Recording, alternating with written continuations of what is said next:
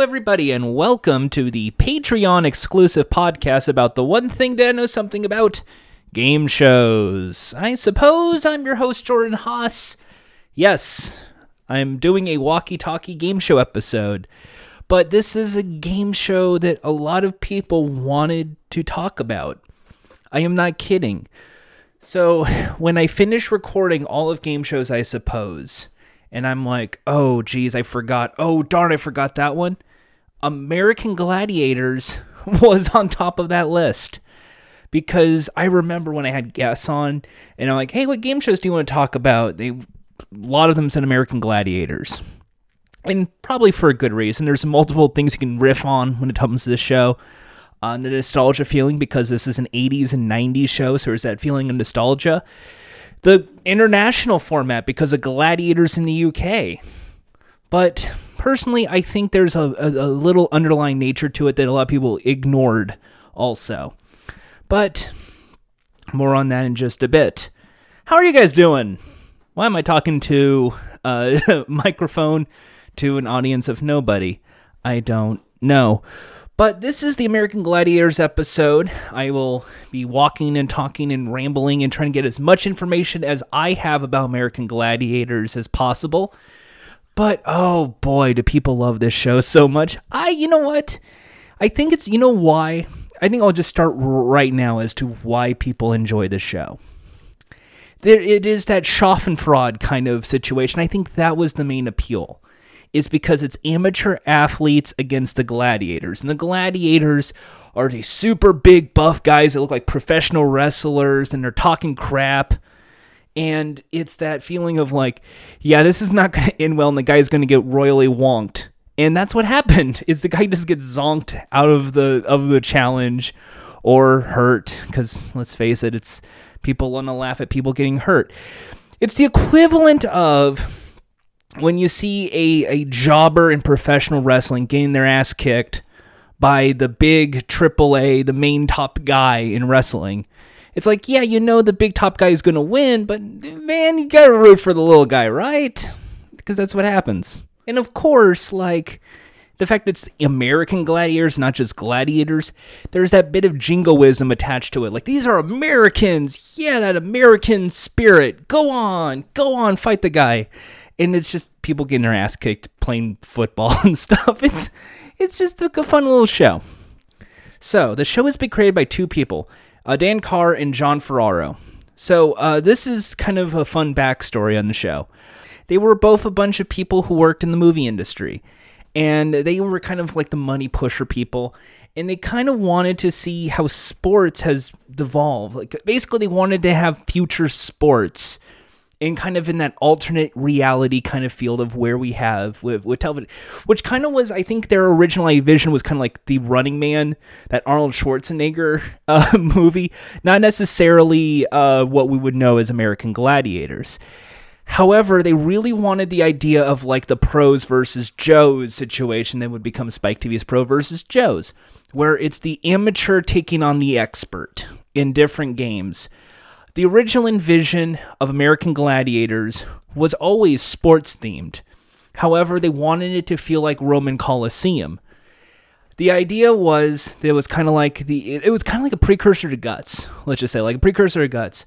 The aspiration of trying to get a touchdown on an NFL athlete or trying to beat a boxer in a ring that was kind of what they were attempting when they wanted to originally pitch American Gladiators. It's amateur people going up against the experts in a sport of their choosing. And obviously, you can't get Evander Holyfield on the line, so you're going to come up with something else. So then they had the idea of gladiators, because if we're going one against the expert, well, you got to think that that David versus Goliath attitude.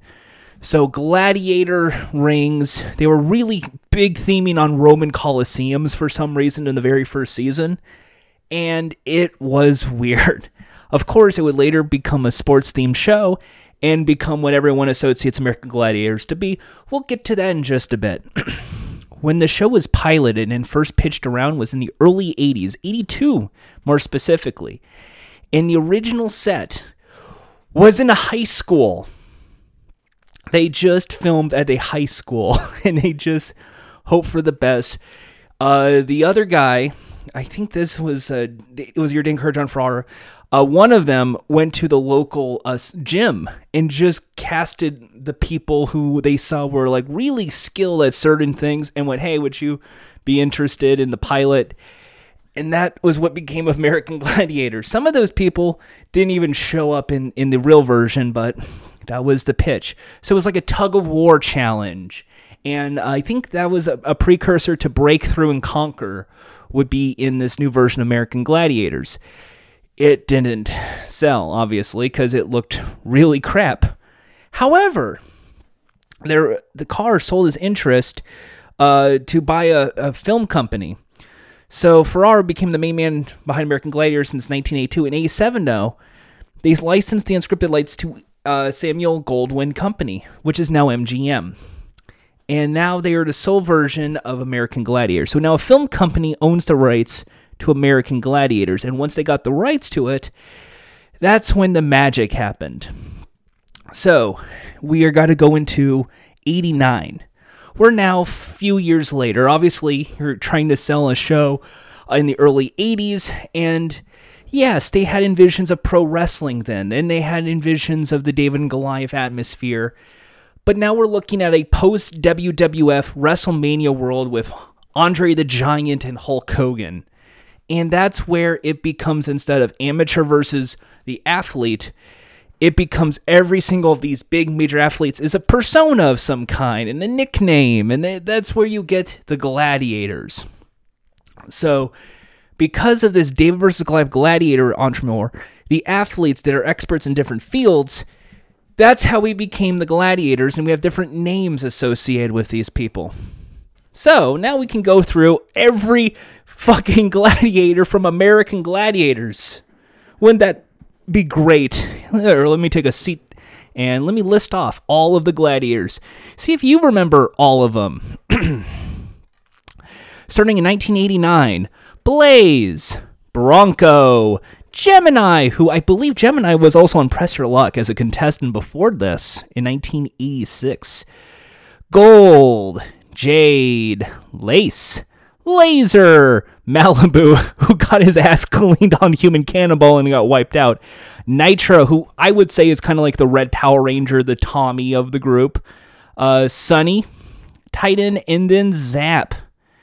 Then in 1990, Blaze, Diamond, Gemini, Gold, Ice, Lace, Laser, Nitro, Thunder, and then Turbo. Turbo was new.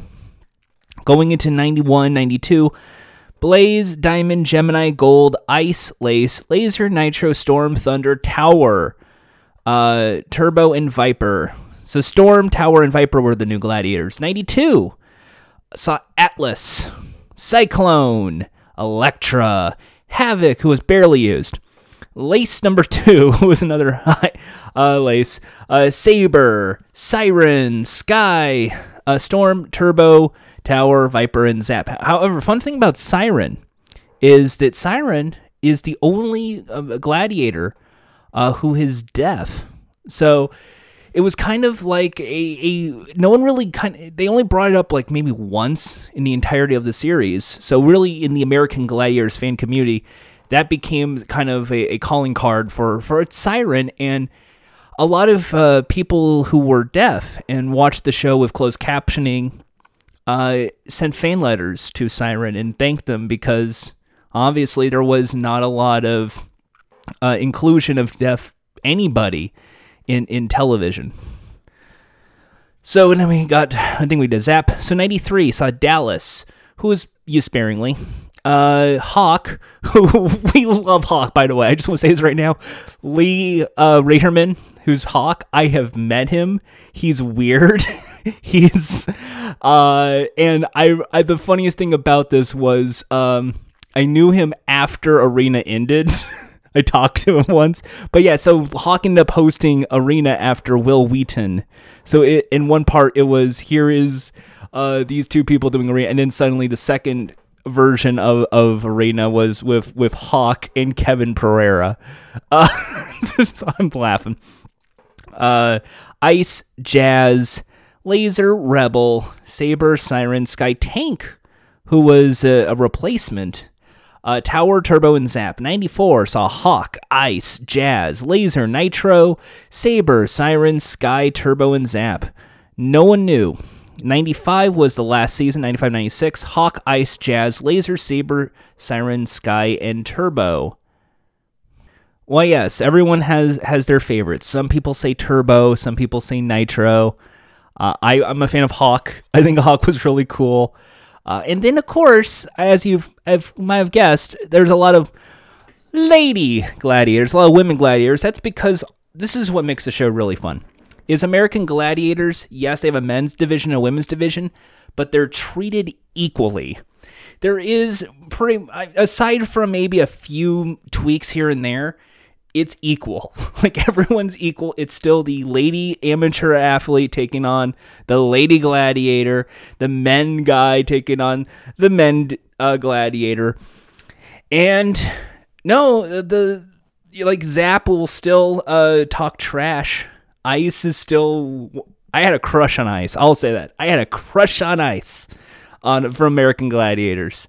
Uh, that was probably later on when I was in high school, and that was in the uh, archives when it was on ESPN Classic. Anyway, so American Gladiators is this very ridiculous show where it's a head-to-head contest, uh, player versus player, over who can get the most points. The people standing in their way to get those points are the gladiators I just mentioned. There's a men's challenge and a women's challenge in each episode. So, one thing I really want to address right now before we continue talking about American Gladiators is this is a rare occurrence. American Gladiators is an hour long game show. That's right. So, 44 minutes uh, nowadays, but I think back then it was like 46 minutes. And just want to throw this out here there's not a lot of game shows back in the 80s, 90s that were an hour long. Because to many people, a game show is a half hour. You can pair it up with something. Uh, you can make it like 6.30 and then it's like 7 o'clock's the news or 7 and then 7.30 is the show. They never really um, play these hour long things, which become more common in today's world. The reason being is that because, uh, and I have to break out before we could talk back to American Gladiators, uh, game shows being an hour long versus being a half hour long is actually cheaper to produce. Yes, I know. Uh, you you assume a, a longer the show, more money will be spent. But if you think about it in this way, the same show is in the same building with the same set with the same people and all they have to do is edit out the games and in the events and and change that. So theoretically, you're actually paying for two episodes in one for half the budget. So this show is actually very smart in the sense of it kind of learned ahead of time that hey, even though we're doing so many of these different events and it takes an hour to produce, you're really getting two episodes, a men's episode and a women's episode back to back. So you're really getting two episodes in one. And I thought that was really, really, really smart. Nowadays, a lot of game shows, namely your ABC Summer Fun and Game shows, also take an hour and they stretch it out. Why? You make two half hour games in that situation, it's cheaper. Same way with uh, how a lot of things like, what is it, Hot Ones, the game show, they would just record all of it because if you're selling a half hour, you're selling just a half hour. But if you're selling the hour, you're selling a bigger budget, but with the same production as a half hour show. That's that's kind of what I'm trying to say here. It's it's double the the length for half the budget.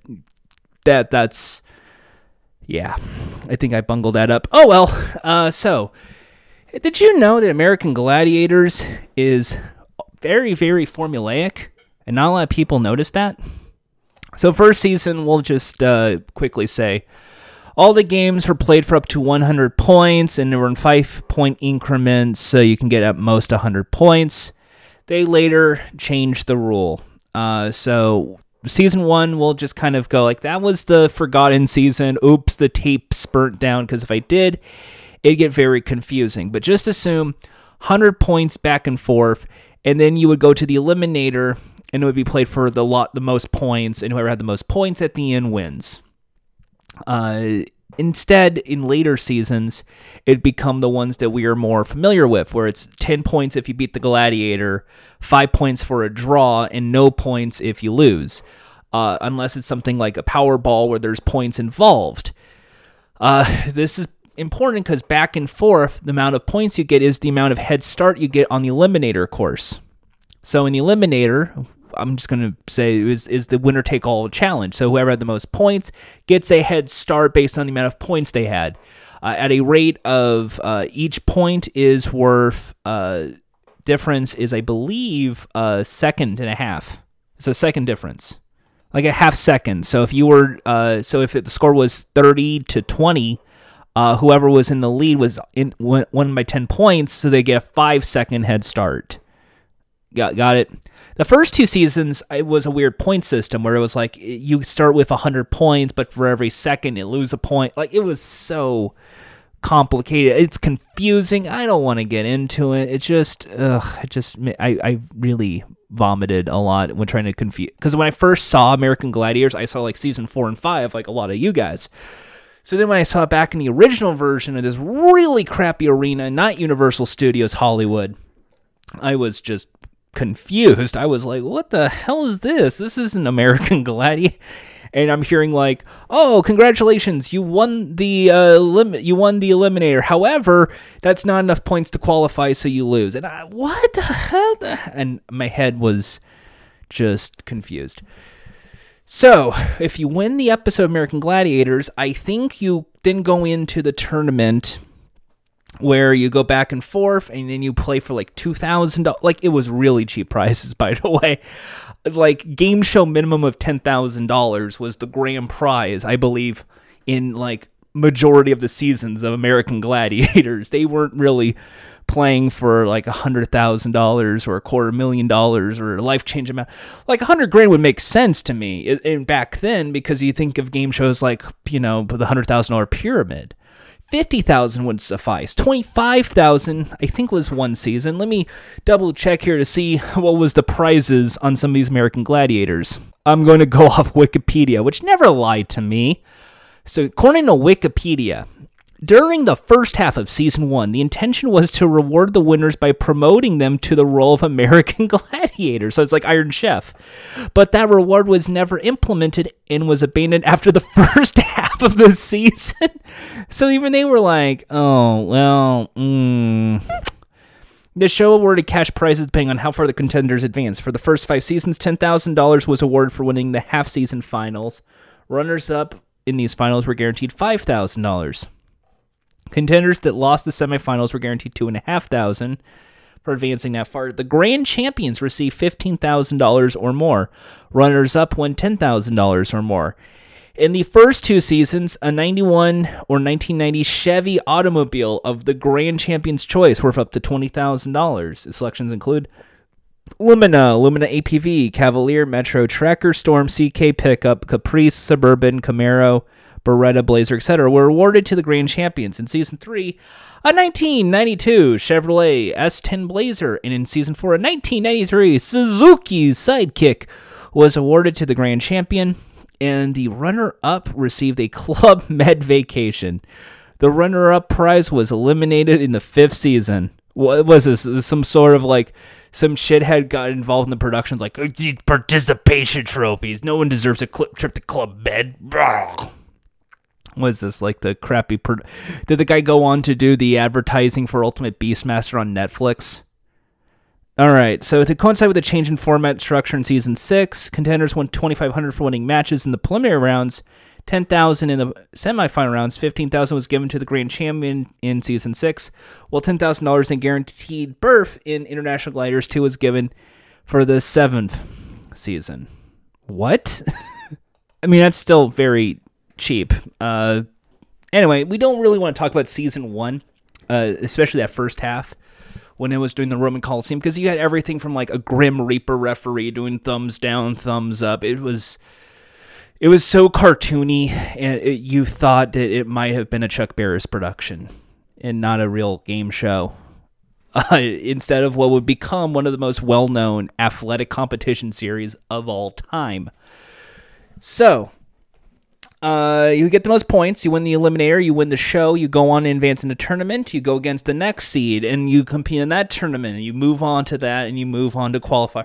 Then you move on to the final round where you win the grand prize. Yeah, that's more or less what the show was. Got it? So, what were the challenges? What were the games played in American Gladiators that would make the show such a bona fide hit? And please, uh, know this is on your podcast. Can you please bold, italicize, asterisk to state that bona fide hit was a pun because hit, as in conflict, as in a, a, a tackle, like a pun, like like a gladiator. Some days I just wish people would say I'm funny. All right. I just I, I think I'm clever with some of these lines and yeah. Anyway, let's let's uh let's see some of these games. So these are every game from American Gladiators. This is the American Gladiators spotlight.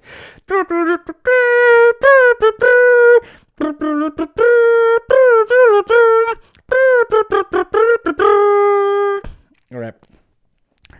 Starting off, we are going to start with the Assault course. Assault is my favorite game. We're starting off with the hit. We're going straight in alphabetical order. Assault is my favorite game on American Gladiators. If you've never seen Assault, and I have to always say that because I assume no one ever watched any of these game shows, Assault is so cool. There's a gladiator with a tennis ball gun wearing protective glasses, and his whole goal, or she, is to shoot the gladiator, is to shoot the contestants with the tennis ball. It's kind of like dodgeball, but even more crazy. So as they you hear like this air compressed gun, kind of like that. What is that? Uh, that tennis game where you? Why am I say tennis game? You know that game at the arcade where you have the little ski ball and you have to knock over the clown's teeth, and you hear that compressed air sound. That that that game. I don't think they exist anymore, but I miss it. It's also at the carnival. It's also at the. It's also at like street fairs and state fairs. I assume people have seen that game before still to this day. Imagine that, but with a high power tennis ball launcher. Now, in this game, the contestants have to basically sneak and be like a stealth guy in 60 seconds, go from station to station, and they're in this big space. And in each of these stations, there's like a little weapon. One is like a big Nerf rocket launcher. One's like little tennis balls that they can throw. Uh, one is, I believe, a uh, a fake crossbow. Like everything felt like Nerf, which was kind of fun to me. Uh, and the idea is that above the gladiator, as they're shooting at you, is this really tiny target. Uh, and if you hit the target, the gladiator uh, is defeated, and you get points. Of course, if you get through all the stations and then you get to the finish line without hitting the target, you also get points. But be careful if the gladiator tags you and there's a tennis ball that gets whacked right into your arm or your face or your leg, the whistle is done and the round is over. You got tagged and the game's ends. So if they hit the target, like there'd be big pyro and special effects. Uh, they get launched into the ocean. They get covered in glitter. Uh, there's big fog effect, like psh, it's very fun. Uh, so if they hit the target, I think the rule I have to like the rules and points. By the way, I should point this out here. The draw conditions changed every game. Like almost every game has a different chain, like draw condition or a win condition. So I'm going to say the Jordan rule of game. I'm going to say the Jordan rule for a lot of this to a speed up the process of if I ever rebooted American Gladiators, and two because I like to think nostalgically this is what the rules were. If you hit the target, you get 10 points. To draw and get 5 points, you have to make sure you hit every uh, weapon and then go through a finish line. The finish line has a, like a little game show buzzer to tap, and if you can get it within 60 seconds, you get five points. Of course, uh, you can ditch and not do any of the weapons and go there for five points, but it's so in the center, it's an obvious direct hit from the gladiator to hit you, so you have a risk reward element involved. But that's just what I would have uh, put as the the challenge. Uh, so I'm probably wrong. It's probably like six points or three points or five points. Uh, the, the points just randomly fluctuate season by season anyway. So just assume uh, hit the target, you get 10 points. But it's really tough because it's all about accuracy and aiming. And the Gladiator has a tennis ball launcher. He's ready to hit you in the face with it. Of course, uh, this is a interesting concept because the audience is under protective netting, so they don't get to get hurt while the others they do. Uh, game two. This is another challenge that a lot of people remember about American Gladiators. It's called Atlasphere. Now, this is the one that everyone remembers because they call this the hamster ball game, or the hamster ball, or the hamster cage, or the hamster, or some sort of variant that reminds them of guinea pigs, shall we say. Atlasphere is another great challenge on American Gladiators. Okay, so Atlasphere are these giant hamster balls made of metal. They literally it was like a steel cage ball, which I thought was a big feat, an artistic merit, and I think is should be more uh, celebrated than say the pugil stick in in the in the duel. I think that pugil stick giant Q-tip thing everyone associates with American Gladiators. I associate these giant hamster balls. So, in Atlasphere, the two players are in different balls. One's a red ball, one's a blue ball. But there are two gladiators in black balls. And around the arena, because it's this big arena, is uh, f- four different little score zones. They roll their ball like it's Super Monkey Ball into one of these holes. They a big air blast shows up and they score points. Uh, one point, two points. It doesn't matter. It's all random. I, I always like to think it's two points, but I've heard one, I've heard three. It depends on the season, depends on the level, depends on, I guess, what the producers wanted. So uh, you you go through the hole, you get two points. So they're on the offensive. The the um, the contestants they have to go through each of the little holes while the defensive is the gladiators who are going to run as fast as they can to knock into the balls so they uh, basically topple over and they lose their balance and they fall so you need a lot of accuracy you need a lot of uh, endurance and you need a lot of uh, movability and it's really difficult to see in there too from what i'm gathering so uh, this is a game where you can get as much points as possible. You can get even more than 10 points if you're really, really good. However, a lot of people just screw up royally in this game, or it becomes uh, the scoring pods are different, and it's oh, there's five, and there's two in the outfield, and the center one's three. It's it's weird, but it is one of my favorite games, also from American Gladiators. So so, according to research, the Atlasphere holes were eventually were originally just giant like golf holes almost. So a lot of the time the balls got stuck, and what would happen is the gladiator would just try and knock them out of the hole just to keep the game going. So they had to rebuild these little uh, ramps and holes to make sure it's easy for them to get out of. The next game is called Breakthrough and Conquer, and it's one that's really easy. Uh, the event was divided in two parts, each scored separately. It's also an event that did not originally allow female competitors to compete uh, in portions of the eliminator round, so they would get to be played off screen in a different game. So it's two games in one. The first half is breakthrough. It's basically uh, you get a 15 yard uh, turf field and you have to carry a football to one zone for a touchdown. A gladiator was positioned at the five yard line and remained there until the contender reached them. A contender scored by gaining any part of the ball over the goal line without getting tackled, going out bounds, or losing control of the ball, basically like basic football. Then they would end up immediately after uh, going into a circle where there's a second gladiator, and they basically have to wrestle them for 10 seconds. 15 in season 4, apparently, according to the rules. Uh, and if they force any part of the gladiator's body out of the circle, uh, they if the contender was forced out, they would re-enter circle and keep grappling until time expired. So uh, points, but five points if you get the touchdown, five points if you get the glider out of the circle. That's the rule.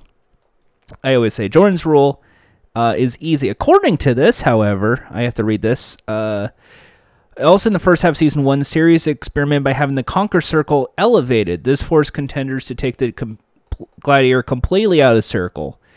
A protective mat was placed on the floor below. The experiment took place in the semifinal, ended badly when one of the female contenders pulled Sunny out of the circle into the front, causing her to land awkwardly, and she suffered a knee injury as a result and left the series altogether.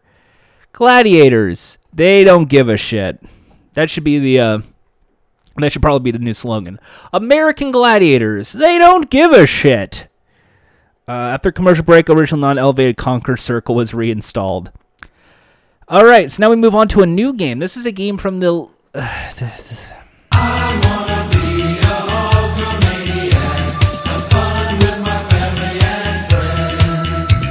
yeah, so it was called Earthquake.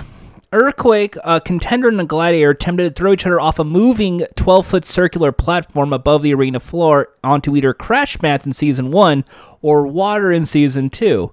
To win the event, one had to be completely removed from the platform and not be hanging or anything to support it. If they knock the gladiator off, they get 10 points. If they survive 30 seconds, uh, 5 points. In, in this gauntlet, Contenders had to run through a half pipe chute while avoiding five gladiators. All of them are holding blocking pads to impede the contender's progress. 25 seconds were given to start. If the contender made it out on time without being pushed out of the chute, they earned 5 points.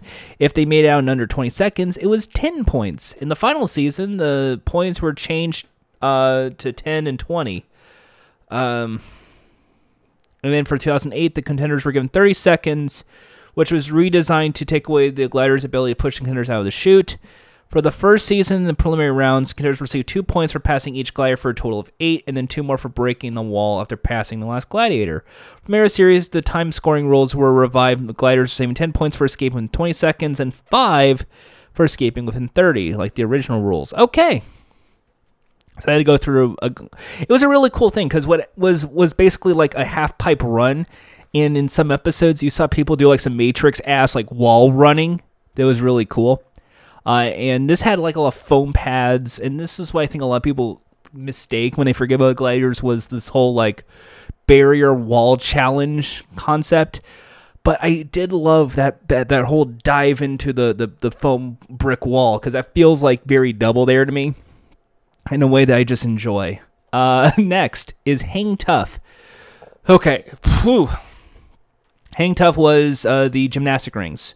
They had to get from one side to the other uh, and reach a platform on the other side, while a gladiator was on the opposite side trying to take them down. So it's basically uh, gymnastic rings meets uh, chess meets heights, uh, and also meets kind of I would say kind of like a I was gonna say like a British bulldog or or a uh, maybe even football. You got 60 seconds to get from one end to the other. If they lasted the whole 60 seconds with while still on the rings, they got five points for a draw, unless the official determined they didn't make enough of an effort. So in later runs, they would have different colored rings to determine that was quote unquote the effort. Uh, the rule was instituted after several early plane saw contenders only go a short distance from their platform. It also gave a seven point draw. Who gives a fuck about seven draws? All right. I don't. I, okay, I'm just gonna say this right now uh, as as I'm reading this. If I hear the word seven points or awkward amount of points, like three points, I'm gonna throw it out the window.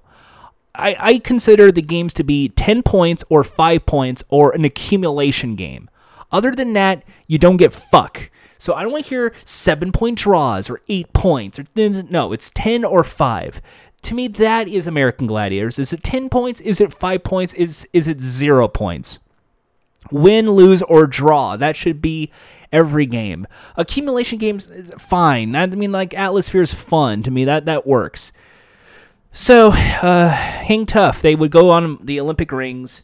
If they survive 60 seconds, they get five points. If they make it to the end, they get 10 points. If they get knocked off by the gladiator, they get no points. Easy. There. Set it. Done.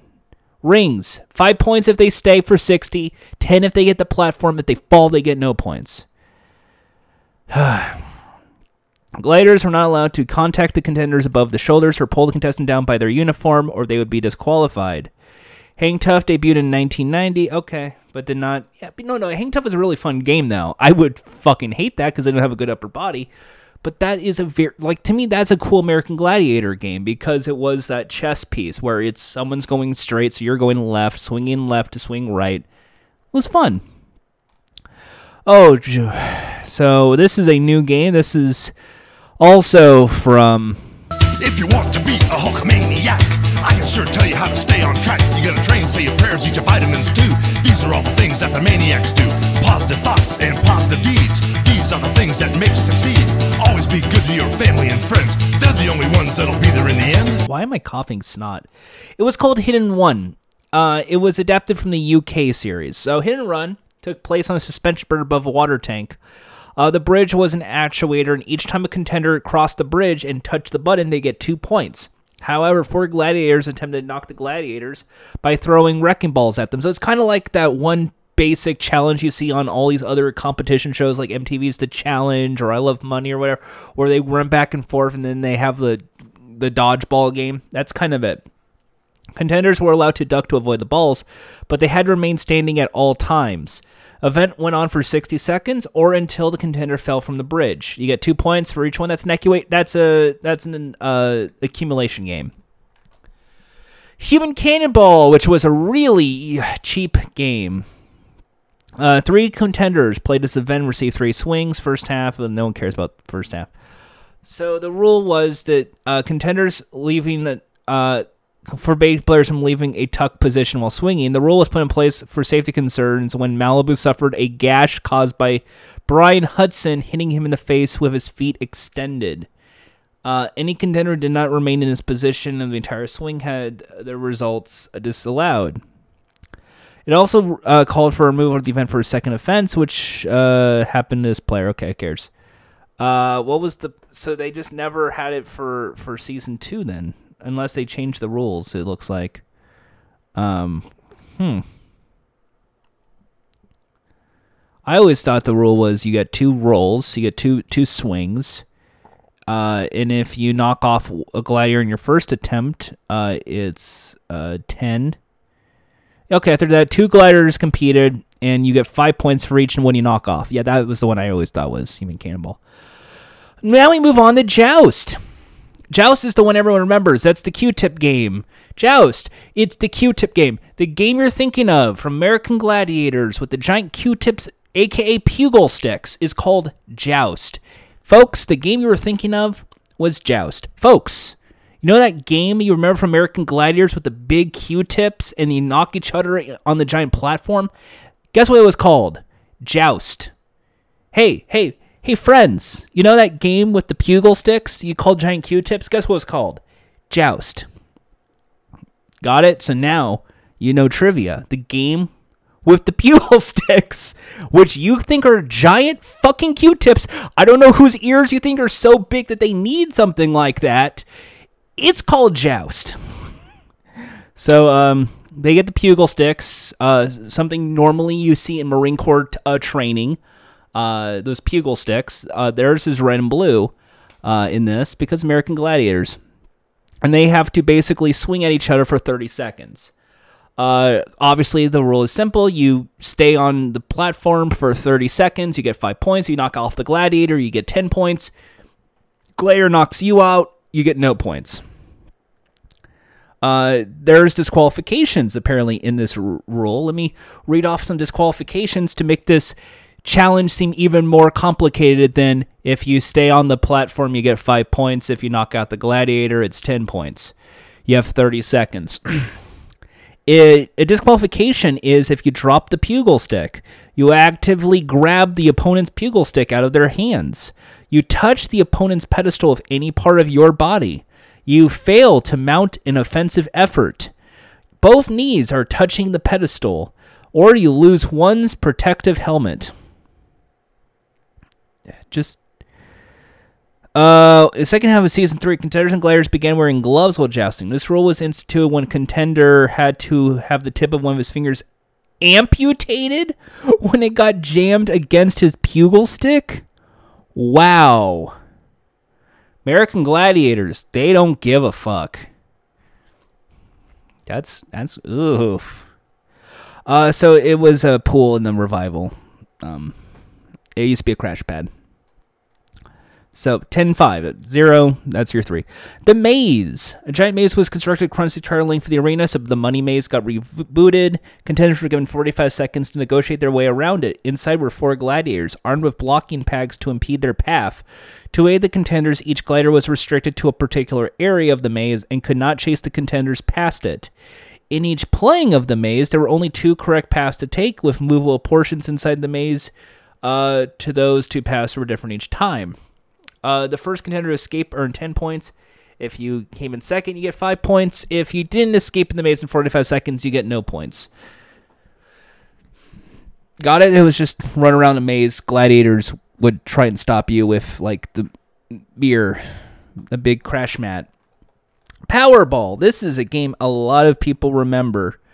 Uh, this is a uh, this is the game with those weird uh, trash bins, and they would have to throw the, te- the those little like dodge balls into the trash bin for points. But uh, oh, let me read the, off the, the Wikipedia entry on this because this is really weird. Regarded as a signature event of the whole series, Powerball was an event where the contenders attempted to score by depositing red and blue colored balls. Originally rubber play balls, which I remember that was the case, then soccer balls, and finally much smaller Nerf balls into narrow cylinders while trying to evade three gladiators who defended the playing field. Points, who cares? Second half of the season, Powerball was extended to make the entire length of the arena floor, and the la- okay, just the cylinder was okay. The center cylinder was worth two points. The four cylinders were worth one point, and then scoring varied from one to three points, with that doubling in the center. Beginning with second season, Powerball began using scoring cylinders with a wider rounded bottom. The original cylinders were prone to falling over and breaking if contenders kept knocking them over. Uh, all right. Uh, so one point and two points in the center. That that's we'll go with that as the as the as the Jordan scoring for Powerball. In season four, Super Powerball was a variant, uh, played with two gladiators and three scoring cylinders laid in a straight line in the middle of the field. Three points rewarded for goals in the left or right, and five in the center. If a com- if a gladiator committed a violation, they credited a score. Powerball was basically a game where the oh uh, penalties, uh, rules and play. Players basically just got to just tackle players. That was it. Basically, it was just football. It was like rugby. Actually, I would say it's more rugby than I would actually football in this case, because you could legally score if you throw the ball and it goes into the bin. I realized that was actually a rule. You can actually just toss it. So Powerball was kind of like one part rugby, I guess, and one part like uh, tackle football but there was also an element where you can basketball shoot it into the hoop and win. Next, Pyramid. Pyramid, you you you know Pyramid. Pyramid was that game that a lot of people uh, say got ripped off on Ultimate Tag, a show that obviously uh, was inspired by American Gladiators. Contenders faced a pyramid made of tiered crash mats and were given 45 seconds to try and ascend it. Two gladiators stood in their way, attempting to prevent from reaching the top. The top of the pyramid was an actuator, originally a ring bell. Let's just go with the big button. The first contender got 10 points. If you second player did, 5 points. Uh, the adapted rule 60 seconds, and adapted rule in burst series for scoring purposes. The fourth tier from the top had a white dotted line, which referred to the scoring zone. If either contender reached it, they would score five points. Five additional points would score if they reached the end. The British series also called the fourth tier the safety step, uh, which was ensued after Diane Youdale, who played female gladiator Jet, was forced to retire from the series after suffering an injury on that pyramid. The rule that gladiators cannot chase contenders above that step was not adopted as contenders would have an unfair advantage. Uh, in 2008, the pyramid became part of the Eliminator course. Okay. But no, pyramid was a fun one because that was basically just you can just push people off a giant crash mat and you just see them fall. Like that to me, that was really fun. American Gladiators. That was like the that to me that was like what the aggro crag should have been. Like just here's this giant monstrosity and people getting pushed off. I, I like the rule of it's if you push it first, it's ten points. Second place is five points. No points if you couldn't make it within the time limit. Of course, I understand the scoring position of the of the dotted line, but uh, next, rocket ball. Here, here it is.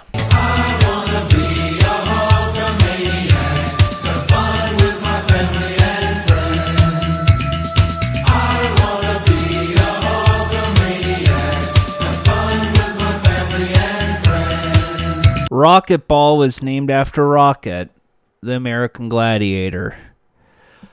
Rocket Ball was an event where contenders faced off against two gliders in a high flying basketball game. Each player was attached to harnesses to a bungee cord. Contenders had a bin of colored balls that they would try to place in one of two colored baskets, one red, one yellow, hung from the ceiling of the arena. To do this, they would push a button on the stage floor that would launch them towards the baskets. The gladiators had buttons of their own and would use stairs to launch up and play defense.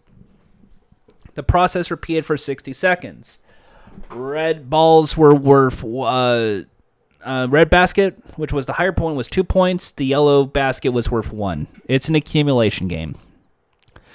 Side swipe is another game. Hang on, let's play the fucking song. When you're looking for something cool to do, just pick good friends to be with you. You better watch out where you are at. You may be judged where you hang your hat. Can you feel the music? Can you feel the beat? You don't need drugs to move your feet. When the dealer tries to push on you, just tell him what you're gonna do. I'm what? I mean, I've heard this song multiple times. What? anyway, Sideswipe uh, was a season two game in the last ever series. Uh, both contenders were hopping and running from platform to platform above the water as they tried to take a colored ball from a container from one into five platforms, depositing a bullseye goal at the other end. Contestants were transporting the balls. Three gladiators would try to knock them off the platforms by swinging on them on rope swings. This time, the gladiators are the projectile. Basically, it's human cannonball in reverse. Now, the contestants are the ones getting hit as they try and uh, put balls into a bucket. Skytrack. In this version, Skytrack played the original series. Contenders and Glacier race each other in an inverted Velcro covered track using only their hands and feet covered in Velcro. Um, they move down the track to the opposite end, hit an actuator button, turn around, and hit. There are three possible outcomes at every race, and were scored in the following manner. If the gladiator finishes first, the contender who crossed the line in second place received five points. One contender finishes ahead of the gladiator, the contenders were 10 points for winning the event. Both contenders finish ahead of the gladiator. The first gets 10 points, the second gets 5. Uh, so in this version, both contenders were chased by Gladiator over a figure eight track and had to make one lap around it. Each contender wore a harness with a ripcord. If the contestant, uh, the gliders would try and grab the ripcord. If they do, they get disconnected from the track and lose the event. 10 points if they complete the first, second, five. That, that's a much better challenge. And it's pyramid rule 10 5 0. Snapback. This one was played in the original series, so I don't have to play a fucking song. Uh, contestants faced two gliders uh, attached to bungee cords. The object was to run onto the field of play and grab a large red and blue scoring cylinder that were hung above the field. Using bungee cords, the gliders try to impede the process and try to knock the cylinders away. Once the contender has cylinder, they'd bring back to a large scoring bin. If they kept possession of it, red cylinders hung lower than blue ones and were worth two points. So two and one accumulation game.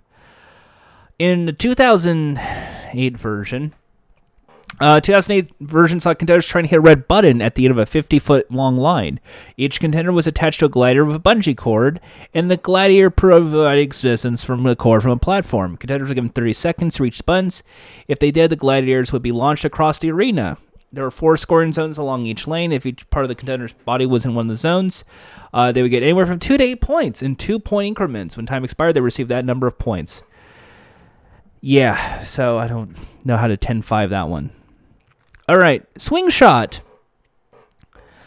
Contenders face three, later two gliders in a 45, later 60 second event. The object is, to jump from platform using a bungee cord, using their momentum to propel themselves from the floor to a cylinder of red, yellow, and blue. This is basically Nickelodeon Guts. This slingshot, this swing shot game was Nickelodeon Guts. They would have to bounce on the extreme arena and then grab a ball. Uh, if they grabbed the yellow ball, it was worth one point because it was on the low. Blue was in the center, was worth two points, and the red on the top were worth three points. Sometimes it was one, three, five. Who cares? Contenders were required to jump off their platforms immediately once in the position to jump, and would not throw off a gladiator's timing by faking a jump. If they did, any balls scored uh, would not count. I like Swing Shot. To me, that was one of my favorite accumulation games as well. Uh, mostly because it was it felt like Nickelodeon Guts. To me, that was fun. Uh, okay, tug of war or tilt in the later one. Uh, two man tug of war, tilting platforms for 30 seconds. That's why it was called tilt. In original series, the platforms were an equal height, and contender had tilted back with the gladiator starting tilted forward. The object was to pull the gladiator off the platform, which was worth 10 points. Flag was placed in the middle of the rope, and the gladiator would earn 5 points for a draw if they stayed on the platform for 30 seconds and had the flag on their side of the arena. Neither the contender nor the gladiator would let go of the rope, as doing so would result in a disqualification. That I mean, I like that game. 10 points were reward for a win. Uh, if they survived the whole 30 seconds, they got a draw. Now let's go to Vertigo. Vertigo comes from.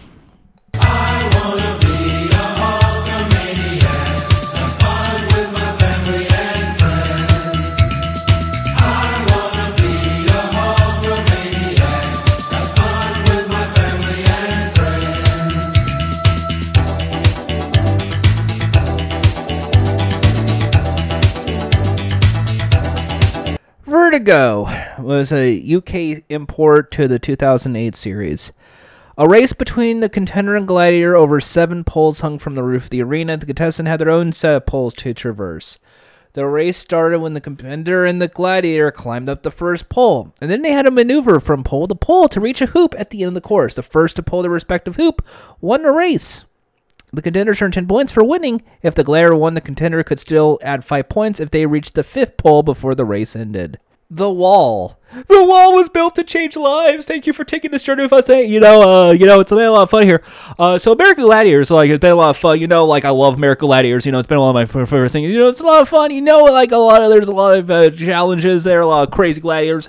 And, like, I just, you know, something about it just it says, like, what, what's going on? What, okay, so the wall was basically a climbing wall, and the idea was that the contestants would climb up the wall and the gladiators would then chase after them and try and pull them off the wall. If they fall off the wall, they're out of the game. Kind of like Pyramid, but with only one attempt. Whoever was the first to make it to the top of the wall gets 10 points. But you could still get 5 points if you are in second. Uh, if, of course, like both people fall down, then no points are given. I don't care about the other format points and the different sections and all that. It's make it to the top 10 points. Second place is 5. You fall off, nothing. Whiplash. Contender and Gladiator stood atop a circular platform with each participant having one hand strapped to the handle of a triangular apparatus known as the dog bone. The event was played for 30 seconds, with contender and gladiator pulling on each side of the bone and attempt to break the other player's grip and thus own the bone. Neither participant can place their free hand on the bone, and doing so resulting in disqualification. So if you own the bone, you get 10 points. Uh, draw is 5 points. Which leads us to our final challenge the Eliminator. The Eliminator, it changes from series to series. So I'm not going to go with, like, hey, remember when they had to do the monkey bars? Uh, one was they had an incline ramp with the train. Like, we'll just go through, like, some of the favorite ones. Um, the rotating uh, uh, rotating balance beam that fell into a, a ball pit. Uh, there was a uh, the swinging uh, gym bags and would just whack them, kind of like uh, in the one game. Uh, there was a hand pedal bike, and they had the hand pedal around it. Uh, there is a cargo net they had to climb in a zip line in one instance. There was one where they had a uh, they they had this pull system. They had the pull up and kept like basically doing like a pull up bar challenge to reach the top and then slide down a giant plastic slide, which is really cool. Uh, I'm just, just going through everything I can remember. I'm not going through like, hey, remember the ball pit? Um, there was uh, the the barrel. I think I already said the barrel roll uh thing. Uh, there's a seesaw balance beam. If they fall off the balance beam, they have to restart. Uh, there was the. I already did a swing. I already did the, cargo net, the hand bike, the ball pit, the uh, the over under thing like in a regular uh, obstacle course.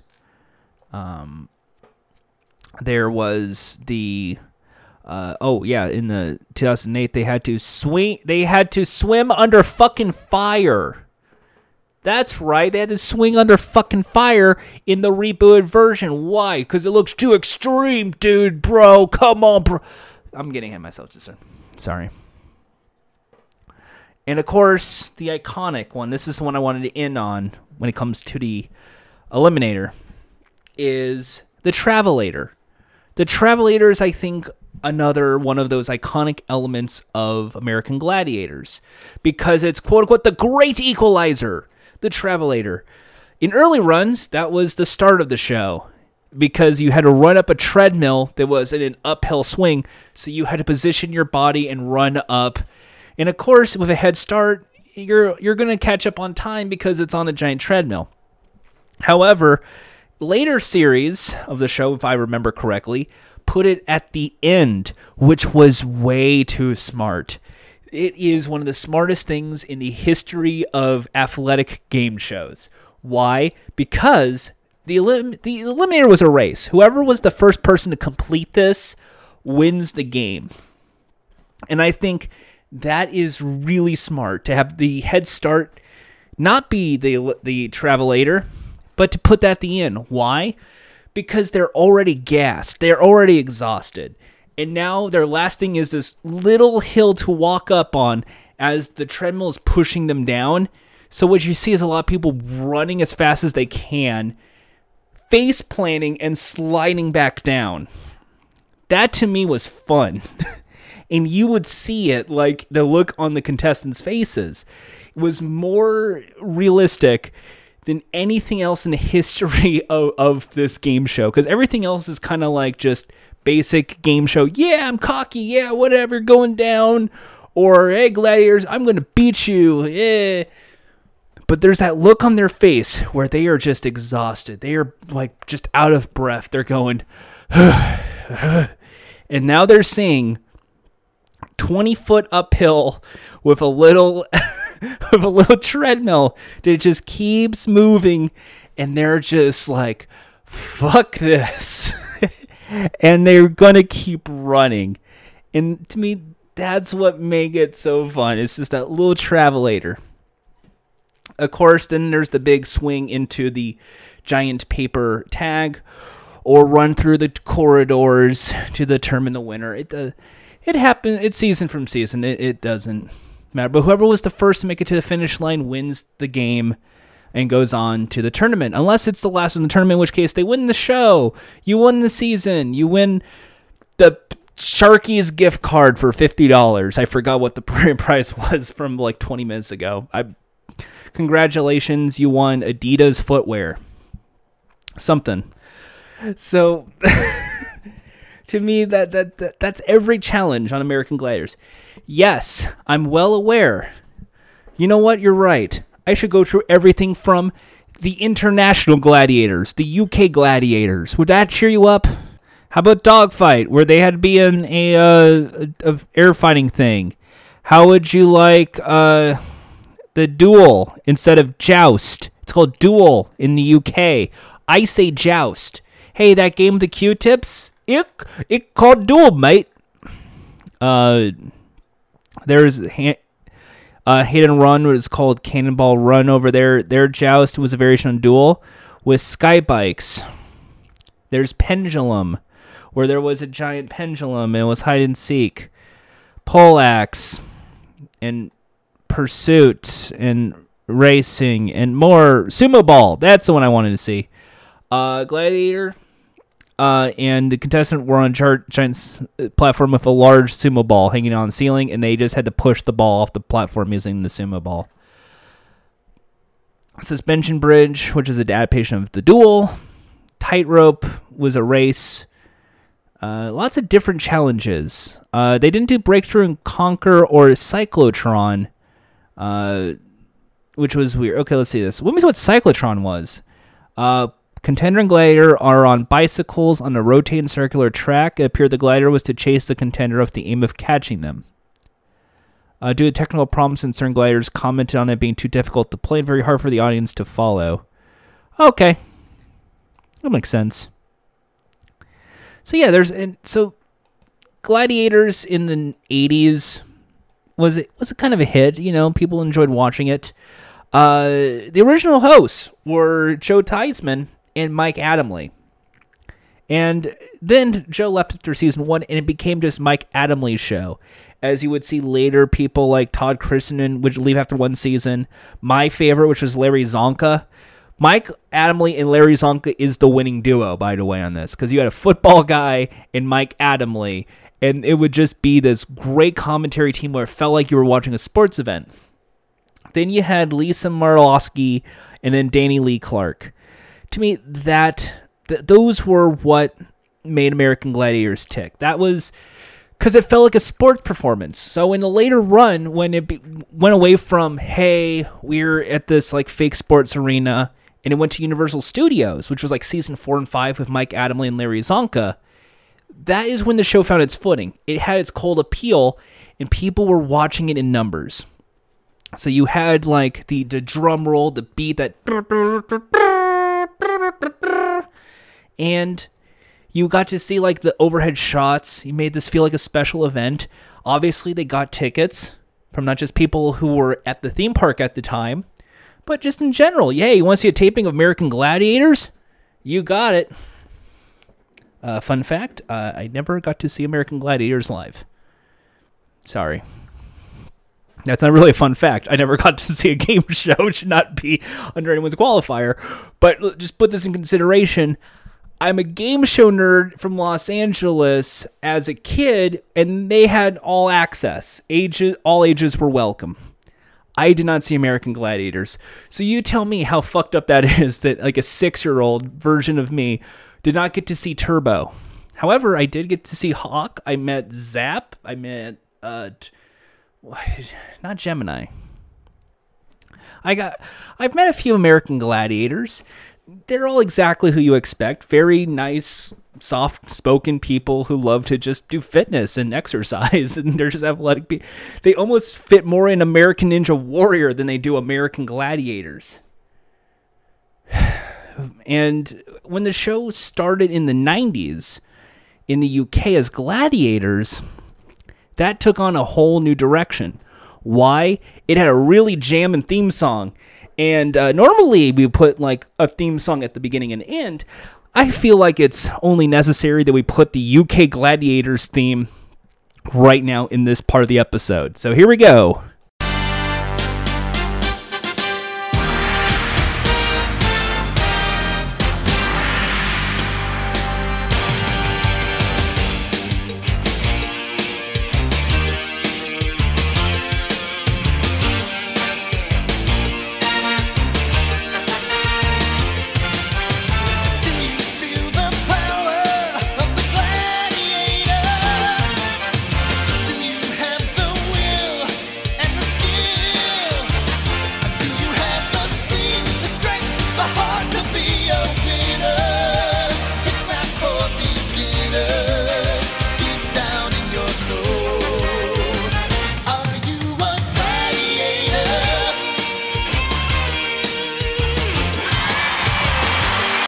Something about that really gave it that uh, Mighty Morphin Power Rangers vibe that I thought was really cool at the time. Uh, and I remember watching a UK Gladiators episode maybe 10 years ago and just like going, this is stupid, but I could see why people like it because because they had licensed music in the show. So you had like another one bites the dust be playing and you had all of this music and every single like event had its own theme song and you had its own gladiator, and everyone like knew what was associated with it. So you had thumbs downs, and some people were rooting against the contestants and rooted for the gladiators. It was very bizarre. Um, that version. I, I don't really want to talk more about the UK Gladiators that much. Mostly because, like, to me, I think that was what came of American Gladiators was the UK Gladiators show.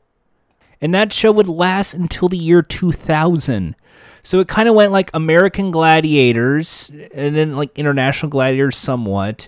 It ended in 96 in America, but it was still going on in the UK as just Gladiators and that was what became of American Gladiators. So you got to think there was an American Gladiators, and the show got pitched all over the world and got picked up in certain markets. So UK was one of them, obviously. Uh, there was a Finnish episode, Australia, obviously, South Africa. Uh, I think there was even a German one. I'm not sure if I remember correctly, but uh, Gladiators definitely had a lot of international gladiators. In fact, they made an international gladiator spin-off, which was at the last end of American Gladiators here in America. When American Gladiators ended, uh, they kind of didn't want to end the show completely, so they aired International Gladiators in its place as the bigger, better version of Gladiators because now we're playing for all over the world, and you had people like Mike Adamle commentate on it, which was very fascinating and very strange. But they booked the National Indoor Arena for that show, so I thought that's really impressive. And the show would end up being a huge success in the UK up till the year 2000. And then, well, I guess everyone kind of took off. They're like, well, Gladiators just felt like the 90s. We don't really need Gladiators anymore, and the show came to an end. So now where do we go? Before we get to the one moment of truth, it's, I think it's about time that we talk about uh, a little um, moment in, in video games. Let's talk. Let's have video game corner right now.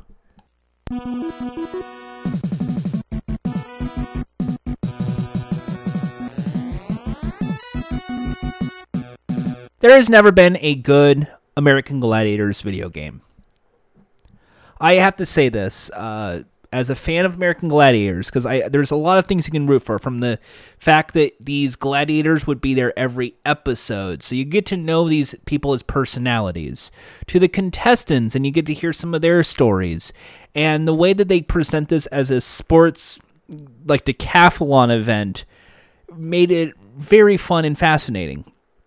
That like for me as a fan of American Gladiators and a guy who loves video games wow, American Gladiators as a video game. Boy, that sounds like fun. They're not. They're not fun.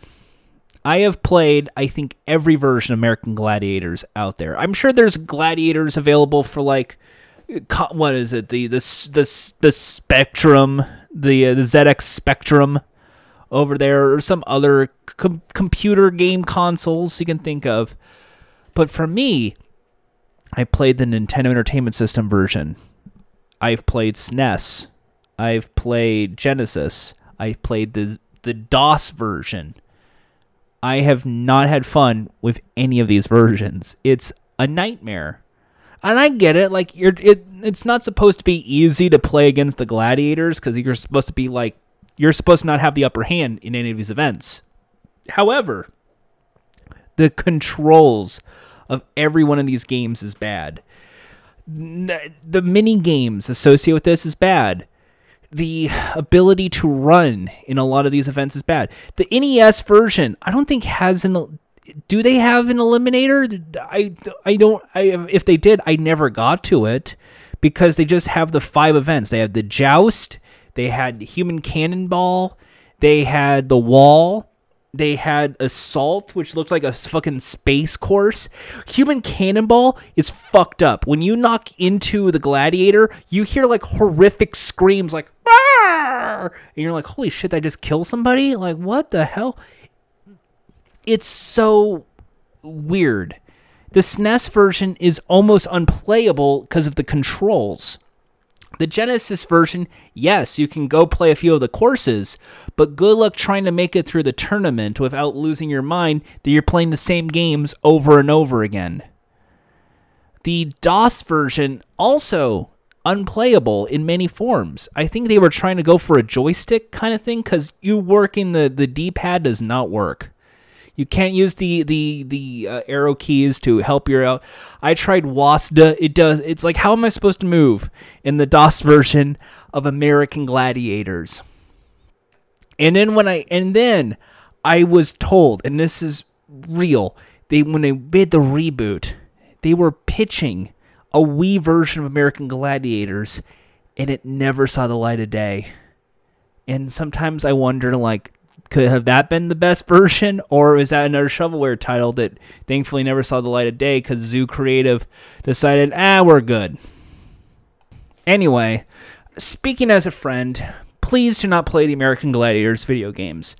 If they do, it would make you hate the show that you enjoy so much, which is supposed to be this funny, kind of uplifting, silly sports show. This is supposed to be like a, a the idea is supposed to be that you root for the underdog against the gladiator. When you do, they get the big points. But even when the gladiators beat the players, it's not all in all it beats all because everyone's going to the eliminator anyway. That that's the winner take all challenge. So it, it becomes this sort of fun dual event that I enjoy so much. And then because I guess kids watch the show, I'm one of them. They made two spin-offs. In the UK Gladiators, they called it Train to Win, where it was basically like a team trying to do different challenges based on American Gladiators for points while being coached by an American Gladiator. That was okay. But now, deep breath because I have to cover this. I have to cover everything American Gladiators. And yes, UK Gladiators, iconic game show. I'm sure five other UK game show podcasts will already cover it. It's the same show, other than it's in a big old stadium, a big sports event, great lighting, great rugby announcing. It's a superior format to American Gladiators, believe it or not, that I do recommend watching it. However, American Gladiators is pure Americana in the regard of how they handle the production, the way they do the challenges, uh, the outfits of the gladiator, all of that great stuff. So they make a bad video game. They're, they made action figures of some of these gladiators. I thought that was also very weird. They made a kids game show called Train to Win in the UK, where they play for points and then the winner gets like a trip to a theme park. I don't know. But, oh jeez. I'm about to enter hell, folks. Here is a mini episode of Game Shows, I suppose, inside the major episode of Game Shows, I suppose. Here is Gladiators 2000. Work hard, play hard, healthy body, healthy mind. Face the future, fear no challenge. I strive to be the best that I can be.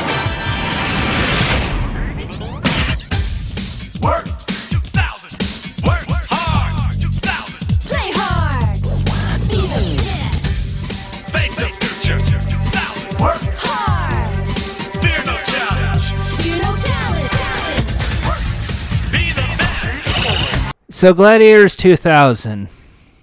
Fuck. Okay, so Gladiators 2000 was a syndicated version of American Gladiators. It was a half hour version of the American Gladiators you know and love. The difference of American Gladiators for kids is there's no bully kids beating the shit out of these kids, and there's no American Gladiators beating the shit out of these kids. Instead, it's just kids against kids, a team of two, a boy girl team versus a boy girl team as well.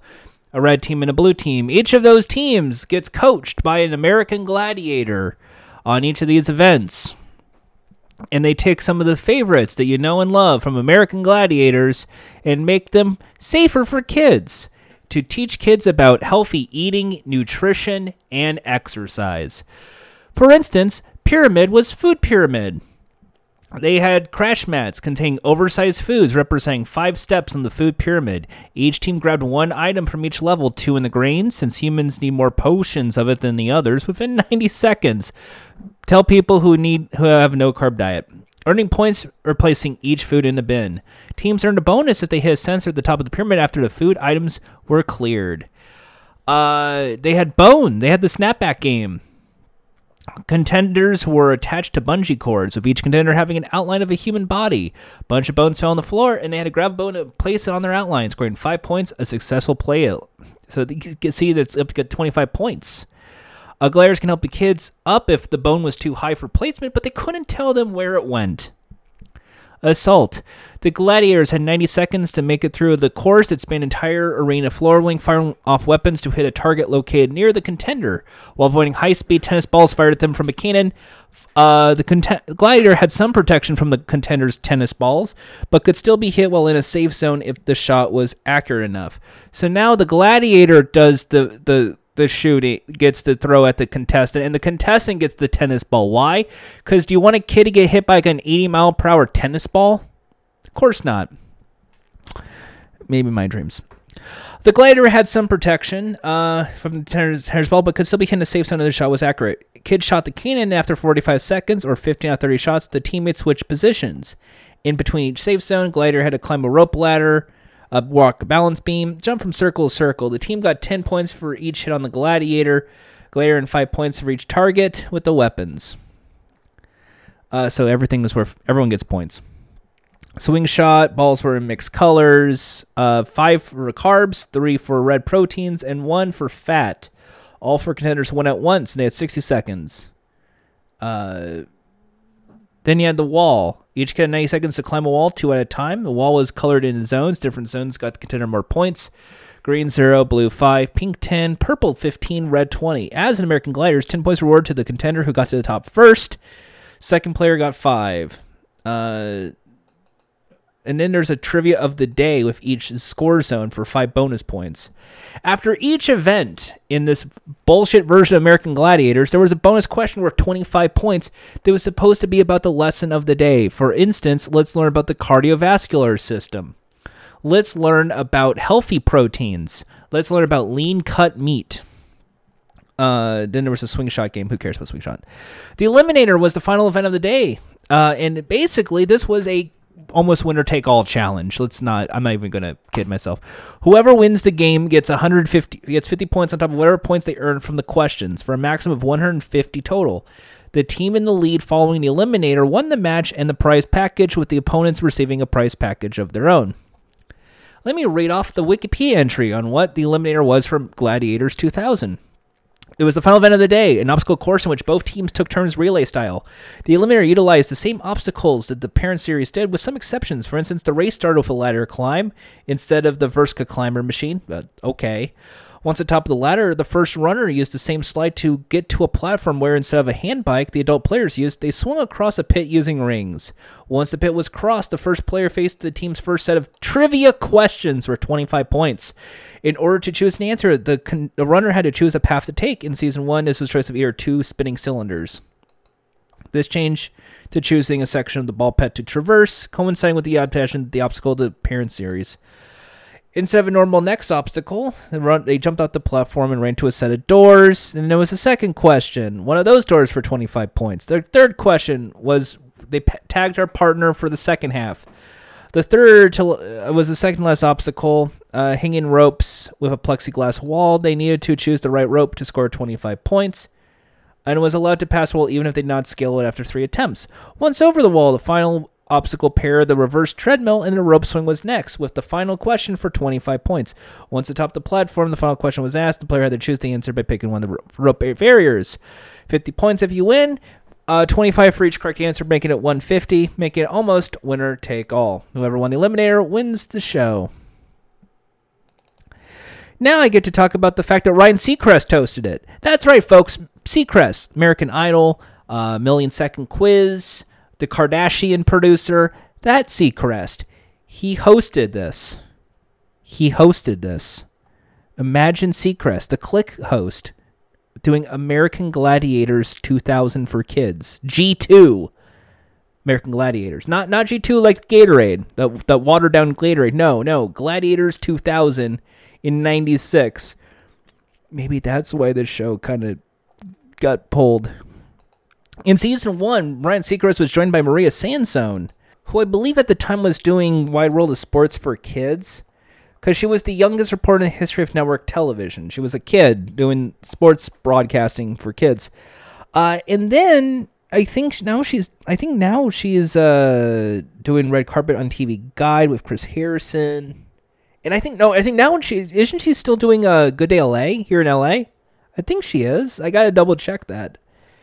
But uh man, uh she, she was very young. Uh host with Ryan Seacrest who was doing his hype voice. It's me, Ryan Seacrest. Welcome to Gladiators 2000.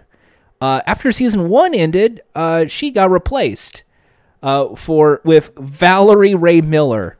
Valerie, Valerie is the co-host on Peer Pressure. Ryan Seacrest with the lady from Peer Pressure.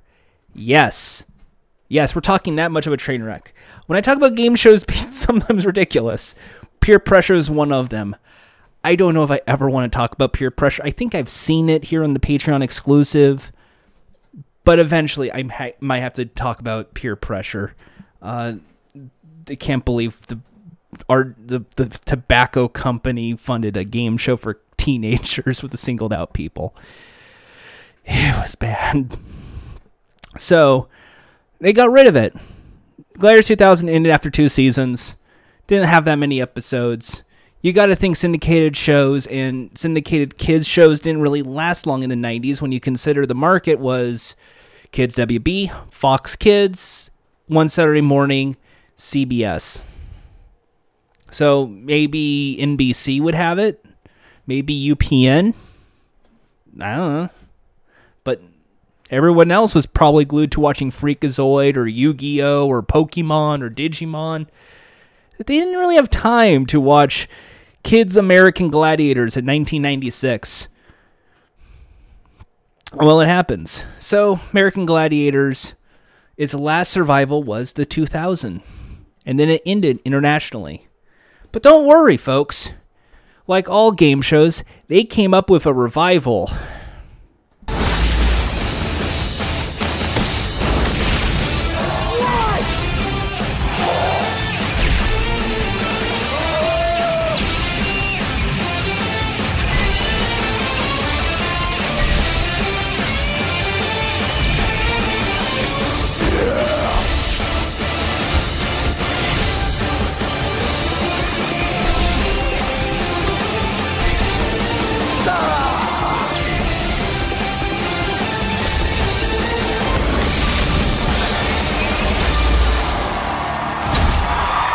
Was 2008.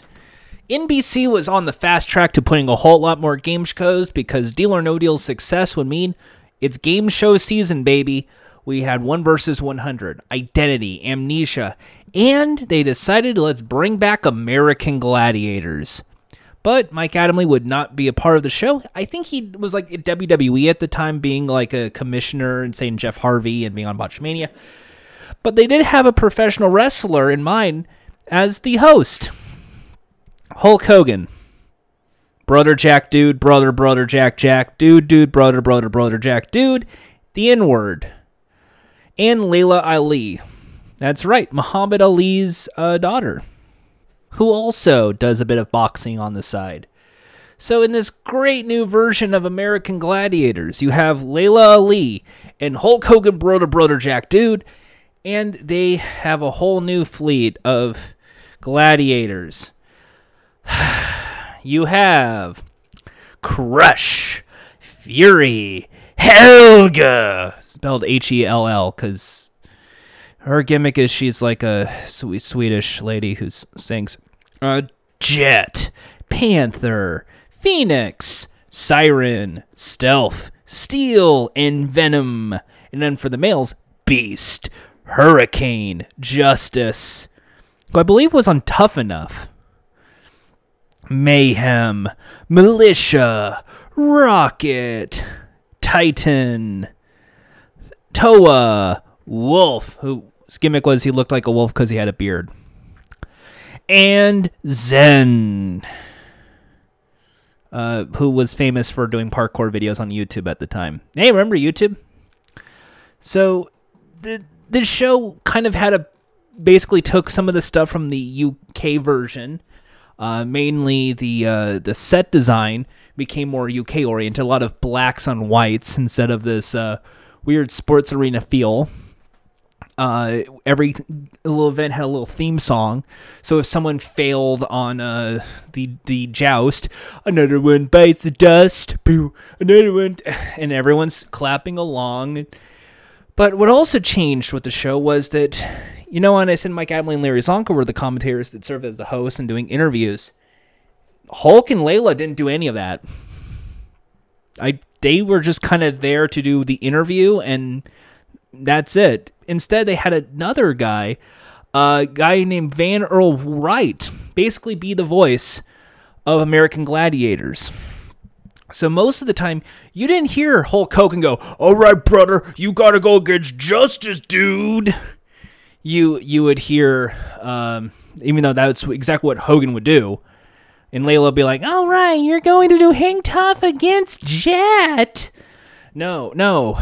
Instead, you would hear just Van guy just go like, "Oh man, this is gonna be real tough, real extreme." Almost like a like a fucking professional wrestler commentating on this, and oh my god, it. Mm, I'm telling you right now, I'm not kidding. American Gladiators, it was a fun show. Whoever produced these versions of the show, I think it it definitely was it was definitely NBC's like I think NBC produced this. They definitely had some of the original people in mind. This this sucked. It really was one of the worst game shows I've ever seen. I love the original Gladiators because there was a bit of camp to it, and they tried to bring that camp back with with like everyone has a character like Helga and all that. But it didn't feel appropriate. It felt stupid. It felt like this this yeah, I mean like American Gladiators always made you feel stupid for watching, but this made you feel twice as stupid because you're watching Hulk Hogan and Laila Ali try and, and make something out of nothing the events, while they were pretty much the same, and that's the big thumbs up. And if it wasn't a new event, it was they took it and they added a big pool of water, so they splash into water, or they had a big uh, wire event, so they would be flying out of the arena. It felt more fear factor, and when I mean fear, I keep saying fear factor. I don't know why, because nothing about it has snakes or spiders or gross out. I think it's just the bungee cord flying out like 101 Ways to Leave a Game Show effect. I, I, I get sick of that. I'm trying to come up with a new term and I don't know what to call it. Cause, cause I think it, it should be called like high wire elimination show because that's like a lot of modern game shows is they want to have that over the top oh high wire elimination wee that that doesn't really fit they did that on, on the wall in American Gladiators in this version. And it just, oh my God. When I tell you, it just, I, I, I felt bad watching the show. I loved the pyramid. But what also I hate is about both these versions, both the original and this one, they never showed the full event. They never go through all the events. They kind of go like, well, well, during the break, we went through this event and so and so won five points. We're not going to see that? Wouldn't that be something to see? But now they double it on American Gladiators, the reboot, because it's two games. So it's kind of like, hey, before the break, the women actually played a few games. We don't care about them. We're going to the men's only. That just felt like, what? Wait, wait, what? And it felt very, I hate to say sexist, but most of the time when I saw the show, they just did the entire men's division and they kind of just buried the women. And I thought that kind of was gross. And then because it is NBC and this is Universal, oh god. They had a whole gimmick episode where everything was green because of the Hulk. to celebrate the Ang Lee Hulk movie that no one liked? Or was that the first Marvel movie? I it was Hulk. Everything was green. It looked awful. I had a, I really literally got sick watching that episode. N- game shows don't usually make me want to vomit, but I watched that episode and I wanted to puke. Physically puke. It was ugly, it was terrible, and I think it's that plus a lot of the product placement in the season 2 that made me go ugh. But it did have one of my favorite moments of American Gladiators, the reboot. They had a Subway sponsorship on this new version, and they had it because because this was at a time when five dollar footlongs weren't a thing. They were trying to go big on how to use Subway because you know you customize your sandwiches there. And Wolf, who's the big whose whole gimmick is he's a wolf, goes when I go to Subway, like doing his voice. When I go to Subway, I like to get the spicy Italian with double meat. Urgh, I like to sink my teeth into that. And I just busted up laughing because this is the shittiest fucking show. You had this like crappy ass Saw theme. Hogan and Laila weren't commentating during the match. They were kind of just sideline reporters. The one guy doing it, he's just trying his best to make it seem like, uh oh, this guy's gonna get his ass kicked by Justice. And like at the end of season two, they had the one new gladiator in a cage. And they broke him out of the cage. And all he heard from the commentary is, oh shit! And they bleeped it out because he's a big, massive dude. Oh no. It was so professional wrestling, it sucked shit. So now I get to actually end American Gladiators episode explaining American Gladiators to the people who probably don't even know what fucking American Gladiators is. The reason people watched American Gladiators was not professional wrestling. I think a lot of people think that was the case. American Gladiators, you got to have the gladiators feel like characters. No. They, whenever they do that, people tune off from that. It's okay to have a gladiator at a specific event because that is what makes them famous. Oh, the Nitro's doing the the joust. Oh, Jet is doing this. Siren's doing that. Sure, that that works. No, no, that go for that. But when you over the top the characters, which is what I've seen on Ultimate Tag, which is inspired by this, to things like the Titan games, no one watches.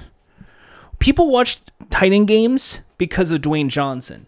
But what they love about Titan games is the thing that American Gladiators lacked in its 2008 season, its 2009 season.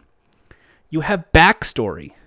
All of the contestants on Titan games have heart that you feel for them as they go through these big challenges, as they do the Mount Olympus Eliminator Challenge. Imagine those same kind of Mount Olympus challenges as the Eliminator. That's it. You've made American Gladiators. The commentating on Titan Games is fucking American Gladiators quality time. Well, this takes a lot of endurance, a lot of upper body. Oh, he looks like he's gassed out. You have 20 seconds left. If he could survive, he gets five points. No. On Titan Games, it's just a head to head battle. Dwayne Johnson's there kind of as the Hulk Hogan, brother Jack, dude, you're going to go against the Titan. That's. But he's still there to offer, like, some sort of relevancy. But it's NBC and they do fuck it up. Folks, I'm led to believe NBC is the worst network to work on any game show because they just seem to just fuck it up time after time. Do ABC, do Fox, do CBS, just not NBC. Because if you're NBC, you're going to do shit promotionals for shit movies, for for sh- shitty like sitcoms that no one's going to watch. Dwayne, he did his he he is a great host on this. He- the appeal for the show is these over the top challenges and these athletes attempting them. Ultimate Tag, they went the opposite path. They went goofy characters who are the taggers. They're both influenced, obviously, by American Gladiators. But if you could have merged the two somewhat, you would have created a really good American Gladiators team up. You don't want the Gladiators to be too over the top, though. You want them to look and go, yeah, that's so and so. But you don't need to full on have a silly character and stupid names. You don't need that. The appeal of American Gladiators is almost essentially like the chase or any sort of these beat the expert challenges. You have the people there. Yes, they have a weird nickname, but you can see them. You see they're gifted in certain fields. That it becomes, oh, can I beat this athlete? So if you're in a hang tough competition, can you beat a gymnast? Can you beat an American Ninja Warrior uh, contender? You're not going up against like a person dressed up like a spider. That's stupid.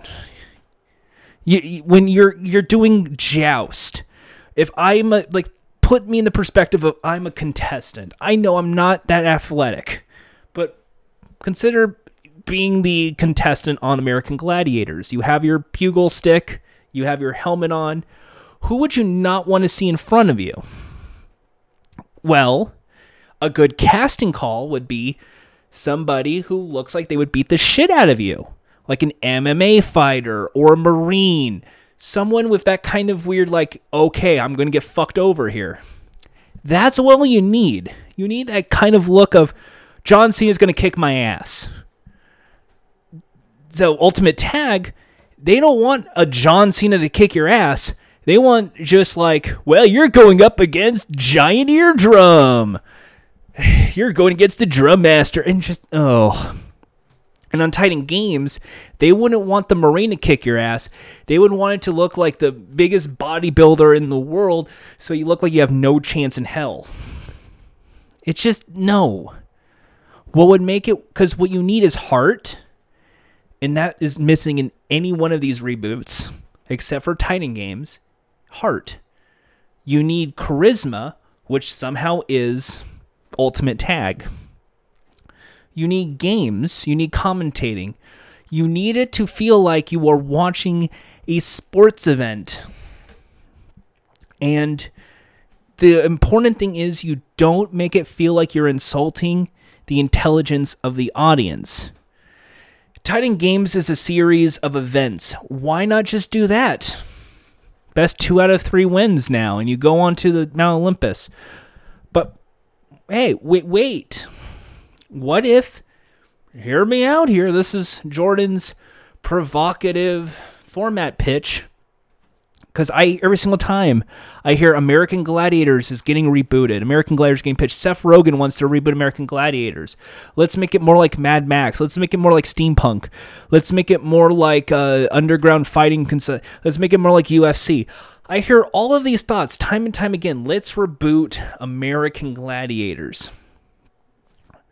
I feel if you're going to reboot American Gladiators, you got to overhaul the show slightly. So here's how I would do it.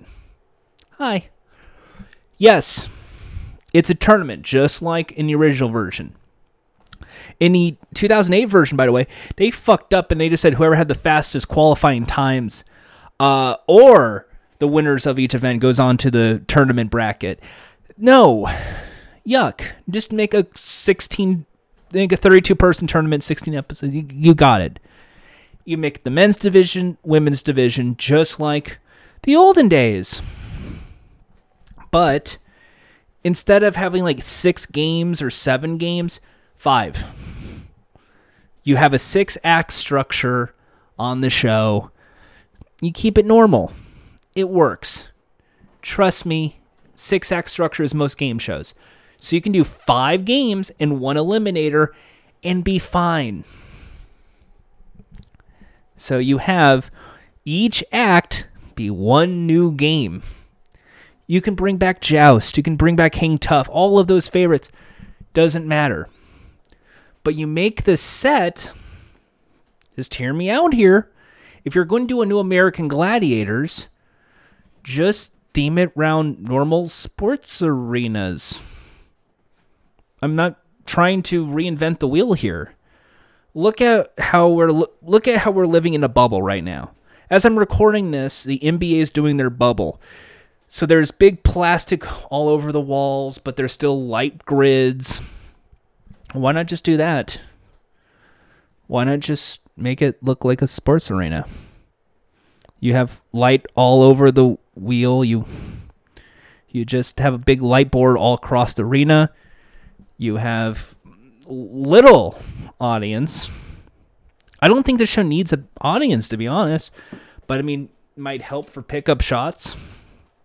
But you just you make it feel like a sports event because the show is an athletic competition series. So, Titan Games, they did the whole gladiatorial arena set. Ultimate Tag, they have like a weird Tron set, which is like okay.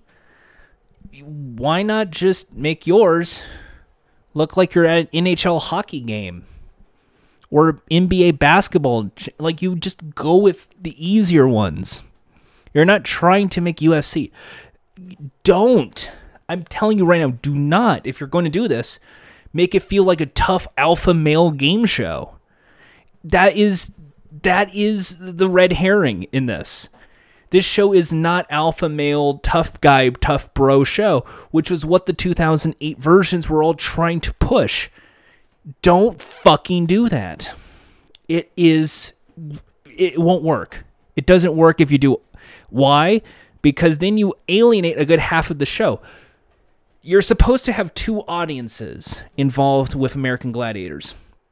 These people who enjoy sports events, so they're seeing a underdog against the gladiator in a series of competitions, and two, the guy who wants to see the underdog get their ass kicked. When you're doing the alpha bro dog shit, you're you're just going to eliminate one of those two. You have to make this feel like every game matters, like every point matters. Yes, it's the Atmosphere round. Yes, this is the Breakthrough and Conquer round. Who cares? This is challenging. And you make it so you can get up to 10 points in each round. So it's 50 points maximum as you go into the Eliminator.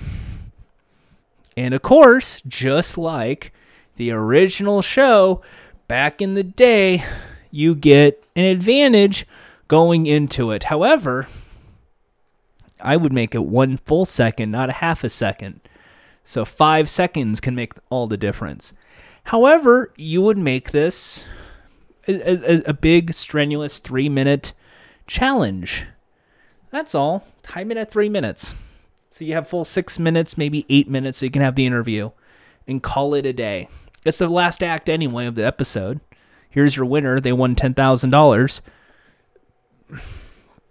And you have it so qualifier you win 10,000. You win the uh semifinals it's 25,000. Quarterfinals it's 50,000. You win you get 100,000. Hey, I just made the prize tree for you too. 10, 25, 50, 100,000. You're not really reinventing the wheel on this show you make this a sports show. This has to be a sports event.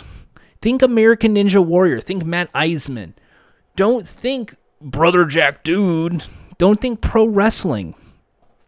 I mean, like, don't even think of Chris Jericho. Don't think Seth Rollins. Don't don't think like Roman Reigns. Even though I think Roman Reigns would be a perfect addition to this. You need to have voices that make this feel like a sports event. Get a Rich Eisen involved. Don't get uh, Joey Styles from ECW. You you just come up with the perfect voice. I think the only the only hang on, zoom in. Maybe if this was TNT, you can get away with maybe you know getting Tony Schiavone from AEW, but you're not going for pro wrestling. You're going to watch sport. And you're making this into a sports show. Advance the challenges. Make it feel like you're trying to go up against an MVP in a big sport. Because I think that's what the original envision of Gladiators was. It wasn't just get your ass kicked by somebody in a in a soft padded mat game. Make it so you're trying to dunk on uh on like LeBron James. Something like that is all you need to do in this new American Gladiators. If you just focus on the classics, like yes, bring back Joust, bring back Atmosphere, bring back Assault. Yeah, those three are fantastic games. Definitely bring those back. But you have to modernize it. Yes, you're doing Joust, but maybe there's lights on the platform. Maybe the pugil sticks have sensors, something that actually makes it feel like you're now in the next generation version of Gladiators in its tech instead of just, oh, well, the guy got punched in the face and fell on his ass into the water. Just something neat. You don't have to make this too extreme. You don't have to have big wire effects. You don't have to have uh, going under a lake of water. You don't need to do that. It just has to be a basic obstacle course. Go American Ninja Warrior on the Eliminator. Don't go too extreme. Ooh ah, because it it doesn't feel genuine. I think that's the biggest issue you should have. You need to make this feel like the gladiators. If you beat them, that's cool. And if the gladiators are also cool, they shouldn't be treated like heels. They should be treated like heroes. Like this is supposed to be like the Justice League. This is supposed to be the Avengers. So treat them like superheroes. Don't treat them like fucking professional wrestlers. Just make it a fun physical challenge game show. That's all. Make it so. Yeah, you might lose, but you did better than that guy, so you win. That's all. Just make it feel like a sport. That's all. I think a lot of people don't get that. And a lot of people will think, well, this is just a very soft version of American Gladiators. No, it's the version of American Gladiators. Why? Because if you make the American Gladiators out to be heroes and you're just beating the gladiators and that's cool, hey, guess what? That makes the gladiators more likable, which means they're more marketable, which means you can put them in different advertisings and you can sell your like video games and you can sell your action figures like you used to. And yes, you can have cool costumes if you want, but it better be like safety. It can't just be like, you know, let's put them into a let's put them in a weird uh, velcro vest suit and they're called Bumblebee and they have a giant foam stinger on the side. No. You got to make it feel like this is an athletic competition. That's all. I should also point out this is one of the rare game shows where they made an album, an American Gladiators the album. And right after college, I went to one of those dollar bookstores and I bought it. And boy, is it fun hearing all sorts of variations of the American Gladiators theme. I wish I could burn it and send it somewhere, but you gotta listen. It's just a lot of fun. Uh, I, I, maybe that should tell you how much of a fan of this show I am. So, in conclusion, American Gladiators' appeal is that underdog story that's hardly ever told in modern movies or even sports. However, along every corner, you have everything from kids attempting to get rid of the gladiator aspect and being a gladiator to learn nutrition to video games that were clear cash tie-ins that were not fun to a sports themed show in the UK that did it better but at the same time learned that even though these are likable hero characters they're gladiators every the show kind of fizzles out when you just do live tours and stage shows and nothing to expand upon it do I think American Gladiators and Gladiators in general can be rebooted? Absolutely. However, it's going to need a really smart production team to pull it off. And unfortunately, that is walking on eggshells because a lot of people just think it's about a big professional wrestler guy beating the shit out of a dude with a giant Q tip instead of something that's much more important than that heart and hope. Thank you for watching. Watching. Thank you for listening to this episode of Game Shows, I suppose, the solo sessions on Patreon. I've been Jordan Haas. Thank you so much for your donations. Until next time, big smooch. Mwah!